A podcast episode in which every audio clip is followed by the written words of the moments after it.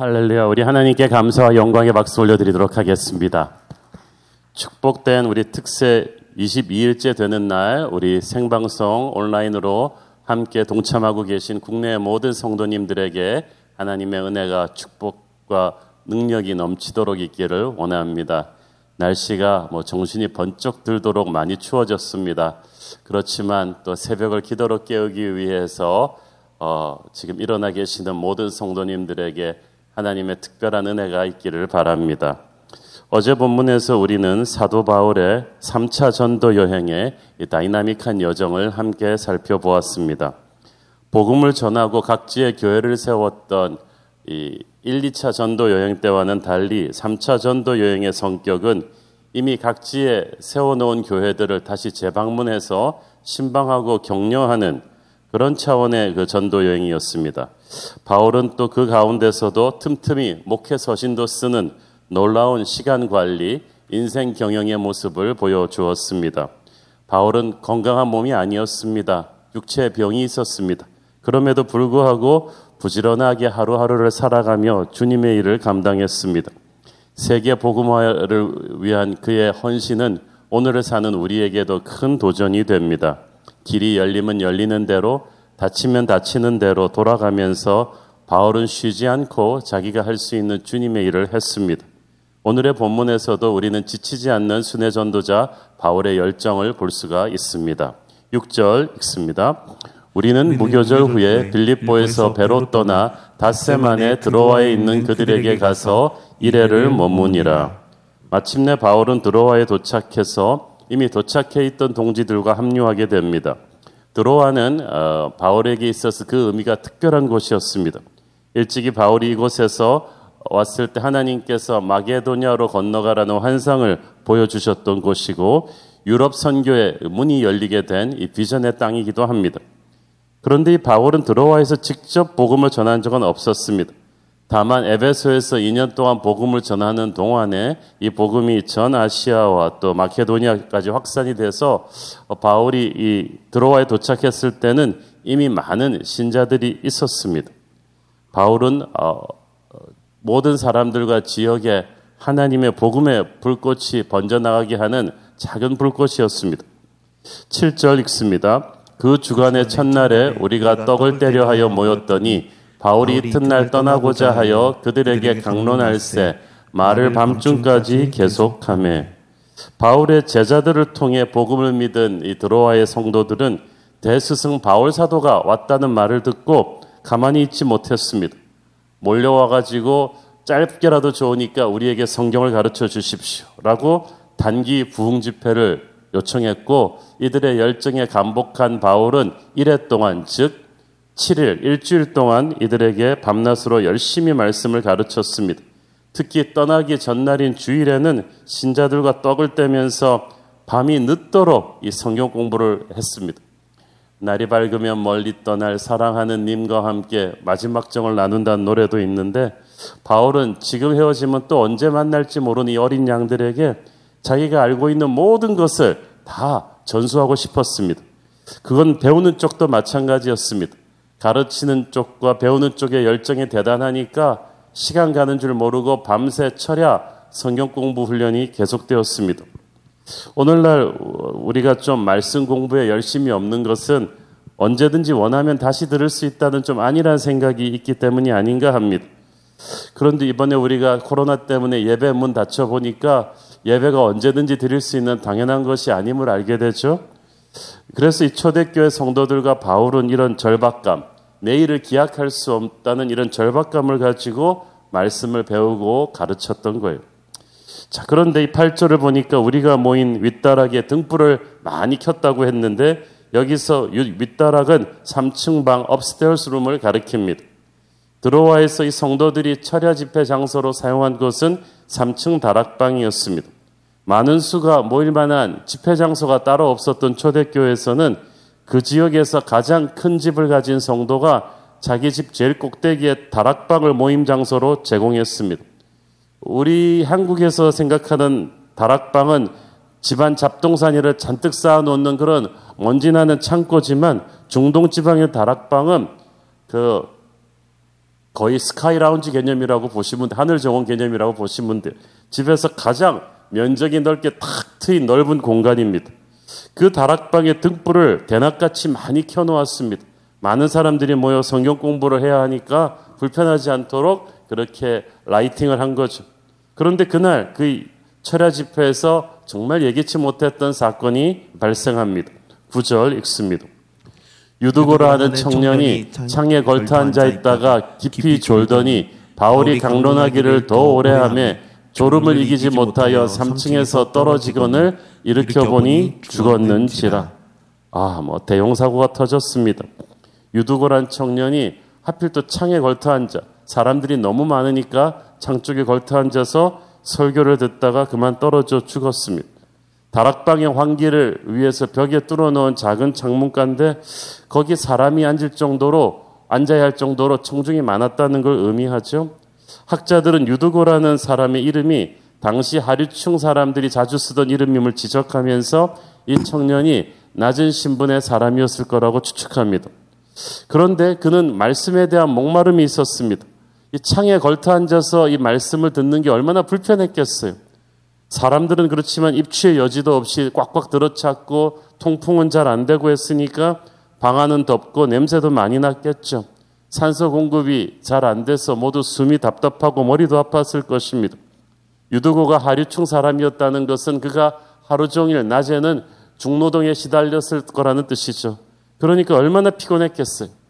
마음은 원이로되 육신은 약하다고 바울의 성경 공부가 밤이 깊어가도록 계속되니까 이 눈꺼풀이 아무리 다리를 꼬집어도 계속 감겨오는 거예요. 어떤 사람은 유두고가 떨어져서 죽은 게 아니라 그냥 살짝 다치고 기절한 게 아니냐고 하는데 이것을 기록한 누가가 의사거든요. 그런 그가 정확하게 죽었다고 말한 것으로 보아서 실제 죽은 게 확실합니다. 실제로 그 당시 층들은 고가 높아서 3층 다락방이면 한 10m 정도 높이는 되었을 것이라고 합니다. 이 높이에서 졸다가 떨어진 사람이 살아날 확률은 거의 없습니다. 이 유두고의 이 추락사고에 사람들은 놀라서 비명을 지르고 야단이 났을 것입니다. 그런데 바울은 침착하게 대처합니다. 10절 읽습니다. 바울이 내려가서 그 위에 엎드려 그 몸을 안고 말하되 떠들지 마라. 생명이 그에게 있다 하고 설교하던 바울이 즉시 달려 내려가서 유두고를 시신을 위에 엎드려 그 몸을 안았다고 했어요. 이것은 베드로가 죽은 과부 다비다를 살릴 때 모습과 흡사한데 여러분 이 죽은 시신 끌어안기가 이게 쉬운 일이 아닙니다. 뜻하지 않은 죽은 사람에 대한 깊은 사랑이 없으면 불가능한 일이에요. 어떤 목사님들은 이 본문을 보고 설교하시면서 아, 성도 여러분, 그러니까 설교 시간 때 졸지 말아야 됩니다. 조는 사람은 유도가 같이 될 수 있습니다. 어, 라고 막 말씀하시는데 그건 아니에요. 바울은 유두고가 졸았기 때문에 질책한 거 아닙니다. 아까 말씀드렸듯이 하루 종일 노동하고 그 열악한 상황 속에서 피곤한 몸을 이끌고 열심히 말씀 듣다가 불의의 사고를 당한 것을 아주 애틋하게 여겼던 것 같습니다. 바울은 유도고의 시신을 보면서 대책 없이 비명을 지르고 흐느끼는 사람들을 한마디로 진정시킵니다. 떠들지 마라. 예수님께서 회당장 야이로의 딸의 시체 앞에서 울고 있는 사람들을 꾸짖으시면서 너희들이 어찌하여 우느냐고 반응하신 것과 같습니다. 아니, 사람이 죽었는데 우는 건 당연한데 예수님도 바울도 울지 마라, 떠들지 말라고 하십니다. 우리 인생에 어떤 감당하지 못할 비극이 터졌을 때 영의 세계에 있는 사람은 그걸 보는 게 다르다는 거예요. 그래서 우리에게 말씀하십니다. 너무 극단적으로 인간적으로 반응하지 마라. 세상 사람과 똑같이 믿는 사람이 걱정하고 비명 지르고 원망하면 어떻게 하느냐는 거예요. 어째서 너희들은 인간의 눈으로만 이 사태를 보면서 절망하고 있느냐?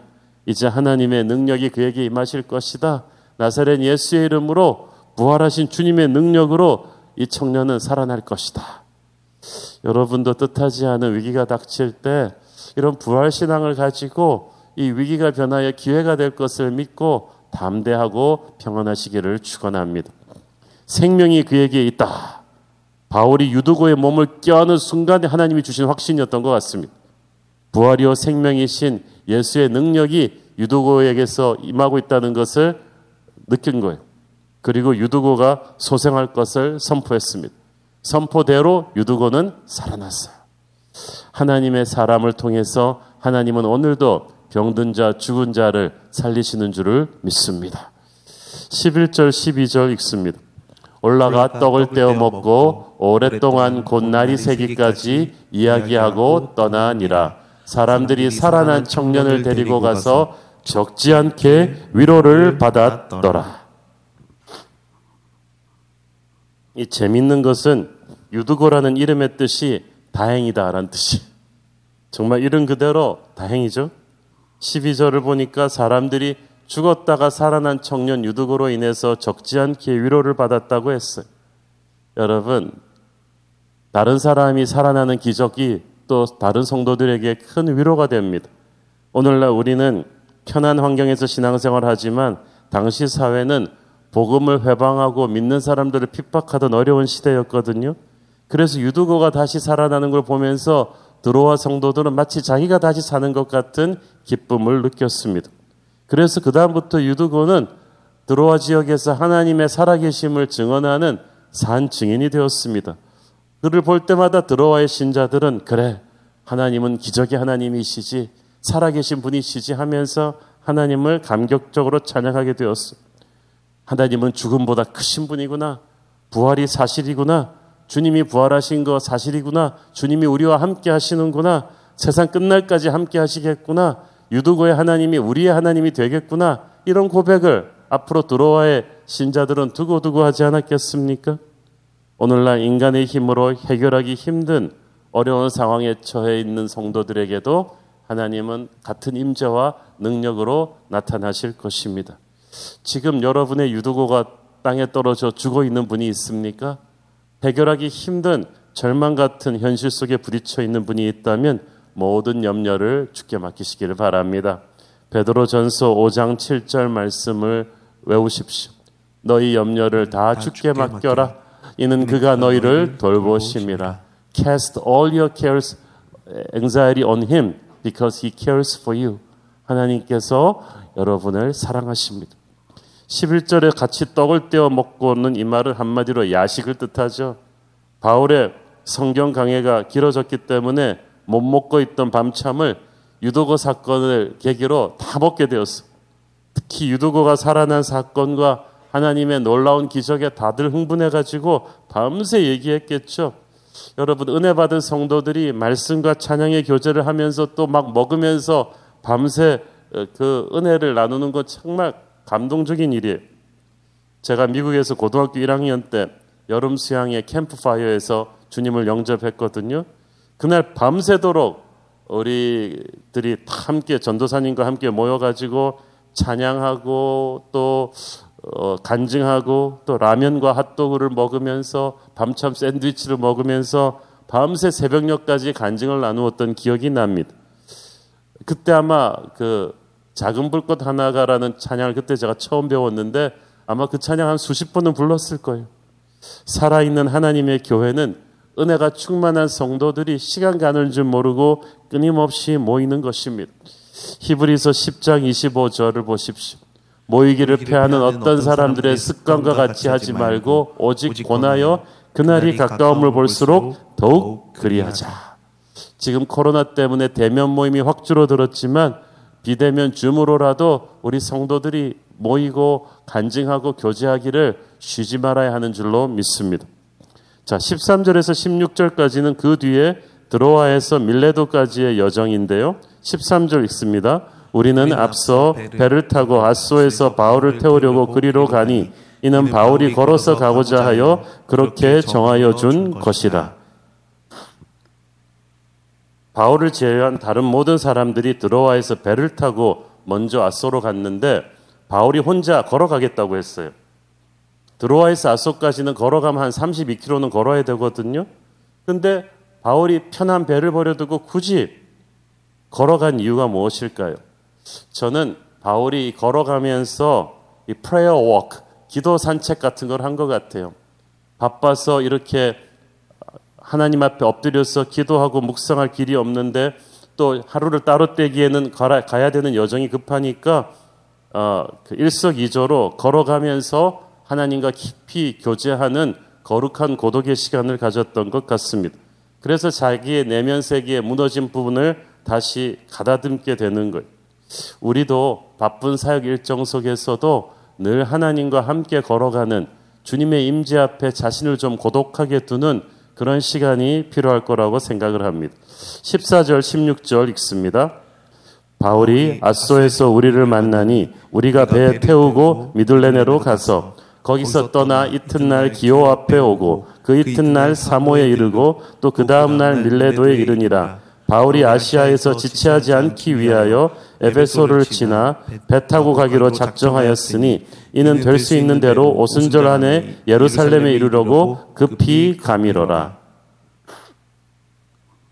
자, 그래서 아소에서 일행과 다시 조우한 바울이 배를 타고 그날 미들레네까지 갔는데 어, 저께 보았던 바울의 3차 전도 여행 지도를 다시 한번 보시겠습니다. 어, 방금 말씀드린 대로 이 드로아를 떠난 바울이 아소까지 걸어갔고 일행들은 아소까지 배를 타고 와서 아소에서 랑데뷰 해가지고 배를 타고 미들레네까지 내려옵니다. 그 여러분이 보시고 있는 미들레네는 에게해에 있는 중요한 항구 도시로서 아소 서남쪽 한 50km 지점에 위치한 곳인데 거기서 또 떠나서 그 다음날 기호 앞까지 내려놓죠. 이 기호는 오늘날 터키의 아름다운 이즈미리 섬 근처입니다. 거기서 다시 이동해서 80km 정도를 더 가서 사모라는 당시 유명한 로마의 해군 기지가 있는 곳에 도착합니다. 그래서 마침내 에베소 남쪽 45km 지점에 있는 항구 도시 밀레도에 이르게 되고 밀레도에서 이제 바다라를 거쳐서 돌아오게 되죠. 정말 숨가쁜 여정이었습니다. 눈 뜨면 떠나는 일의 반복입니다. 여행해 보신 분들은 아시겠지만 이렇게 짐 싸고 풀고 쉬지 않고 여행하는 거 보통 일이 아닙니다. 어, 터키에 가서 저희들이 버스 타고 다녀도요 얼마나 덥고 힘든지 모르겠어요. 바울이 이걸 걸어 다니고 그런 배를 불편한 배를 타고 다녔다. 그 병약한 몸으로 정말 대단한 사람이에요. 사도 바울은 어, 몇 주일만 산 것이 아니라 예수님 바라보면서 누가 보든 안 보든 소처럼 성실하게 일하면서 살았습니다. 주님을 향한 열정이 있으니까 그렇게 하는 것입니다. 우리는 병약한 몸도 아닌데 조금 너무 게으르게 사는 것 같아서 사도 바울을 보면서 도전을 많이 받죠. 바울은 아소에서 밀레도까지 짧은 시간이지만 쉴 새 없이 움직였습니다. 원래 6월절을 예루살렘에서 지키고 싶었는데 반대자들의 음모로 실패했기 때문에 두 번째 큰 절기인 오순절만은 예루살렘에서 지키고 싶었습니다. 그래서 그 에베소에도 들리지 않고 아베소만의 입구를 가로질러 가오에서 이렇게 사모로 향하는 직선 항로를 택한 것입니다. 빨리 마게도냐 지역에서 헌금한 것을 고생하는 예루살렘 교회들에게도 전해주고 싶었고 또 유럽과 아시아 선교를 매듭 지으면서 하루라도 빨리 이 로마에 가서 복음을 전하고 싶었습니다. 어, 그러니까 고린도에 있으면서 아직 한 번도 가보지 못한 로마 성도들에게 목회 서신을 썼잖아요. 자기가 물리적으로 갈 수 없는 데는 아예 서신을 써서 미리 훈련을 시키면서 세계 복음화의 꿈을 향해서 바울은 계속해서 움직였어요. 우리가 그 CCM 찬양의 아버지 당신의 마음이 있는 곳에 나의 마음이 있기를 원했다고 했는데 정말 바울은 잃어버린 열방을 향한 아버지 하나님의 마음을 품고 쫙 매진한 사람이었습니다. 목적 의식이 분명하니까 인생을 낭비하지 않아요. 빌립보서 3장 12절 14절 시작. 내가 이미 얻었다 함도 아니요. 온전히 이루었다 함도 아니라. 오직 내가 그리스도 예수께 잡힌 바 된 그것을 잡으려고 달려가노라. 형제들아 나는 아직 내가 잡은 줄로 여기지 아니하고 오직 한 일, 즉 뒤에 있는 것은 잊어버리고 앞에 있는 것을 잡으려고 표대를 향하여 그리스도 예수 안에서 하나님이 위에서 부르신 부름의 상을 위하여 달려가노라. 저는 어저께도 그랬지만 오늘 본문을 보면서 바울의 이 열정과 헌신의 인생 경영을 보면서 큰 부끄러움을 느꼈습니다. 이 무슬람들만 해도요, 비전 2080이라는 걸 세워서 2080년까지 지구촌을 무슬람화한다는 목표를 세워놓고 굉장히 무섭게, 집요하게, 치밀하게 움직입니다. 세계의 중요한 도시들마다 엄청난 모슬람 자본을 투자해서 모스크를 세우고 젊은이들을 모슬람으로 개종시키고 있어요. 저희들이 캄보디아 선교도 가보니까 거기도 엄청난 모슬람 자본이 들어와서 모슬람 모스크들이 들어서고 있어요. 몰몬교는 이단이지만 젊은이들이 의무적으로 2년씩 제3세계에 가서 선교사로 섬기는데 아기가 태어날 때부터 그 선교 자금을 위해서 친, 가족 친지들이 적금을 붓는다고 하죠. 무슬람이나 이단들도 자기들의 세력을 확장하기 위해서 목적을 세우고 엄청난 작전과 헌신을 하는데 오늘날 진리의 복음을 가진 우리 교인들이 아버지의 마음을 품지 않고 너무 게으른 것 같습니다. 주심 오실 때가 얼마 남지 않았습니다. 코로나로 인해서 우리가 외출도 못하고 사람도 만날 수 없는 갑갑한 때가 되었지만 그렇다고 세계 복음화의 열정이 멈출 수는 없습니다. 선교가 멈출 수는 없습니다.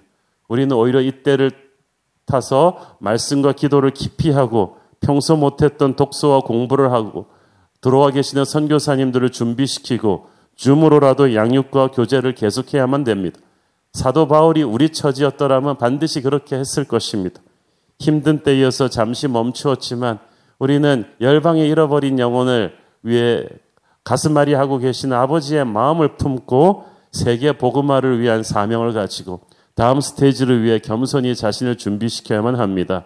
많은 한국 교회들이 코로나 이후에 생존을 걱정하지만 저는 이 코로나를 잘 준비하고 견뎌낸 기도로 견뎌낸 우리 새로운 교회가 이전과는 다른 국내를 넘어서 전 세계에 복음의 영향력을 끼치는 그런 세계 복음화를 온몸으로 실천하는 그런 교회가 될 것을 확신합니다.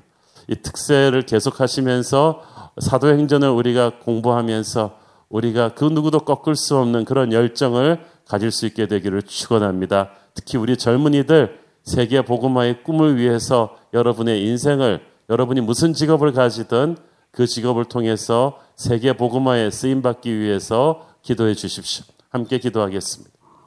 주님 은혜를 감사합니다.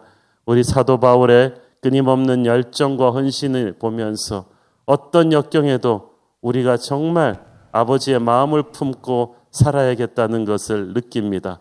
저 북한 땅에서부터 또 우리 주변의 많은 나라들에게 복음을 전하게 하여 주시고 세계 복음화의 도구로 쓰임 받는 우리 새로운 교회 되게 하여 주시옵소서. 예수님 이름으로 기도했습니다. 아멘.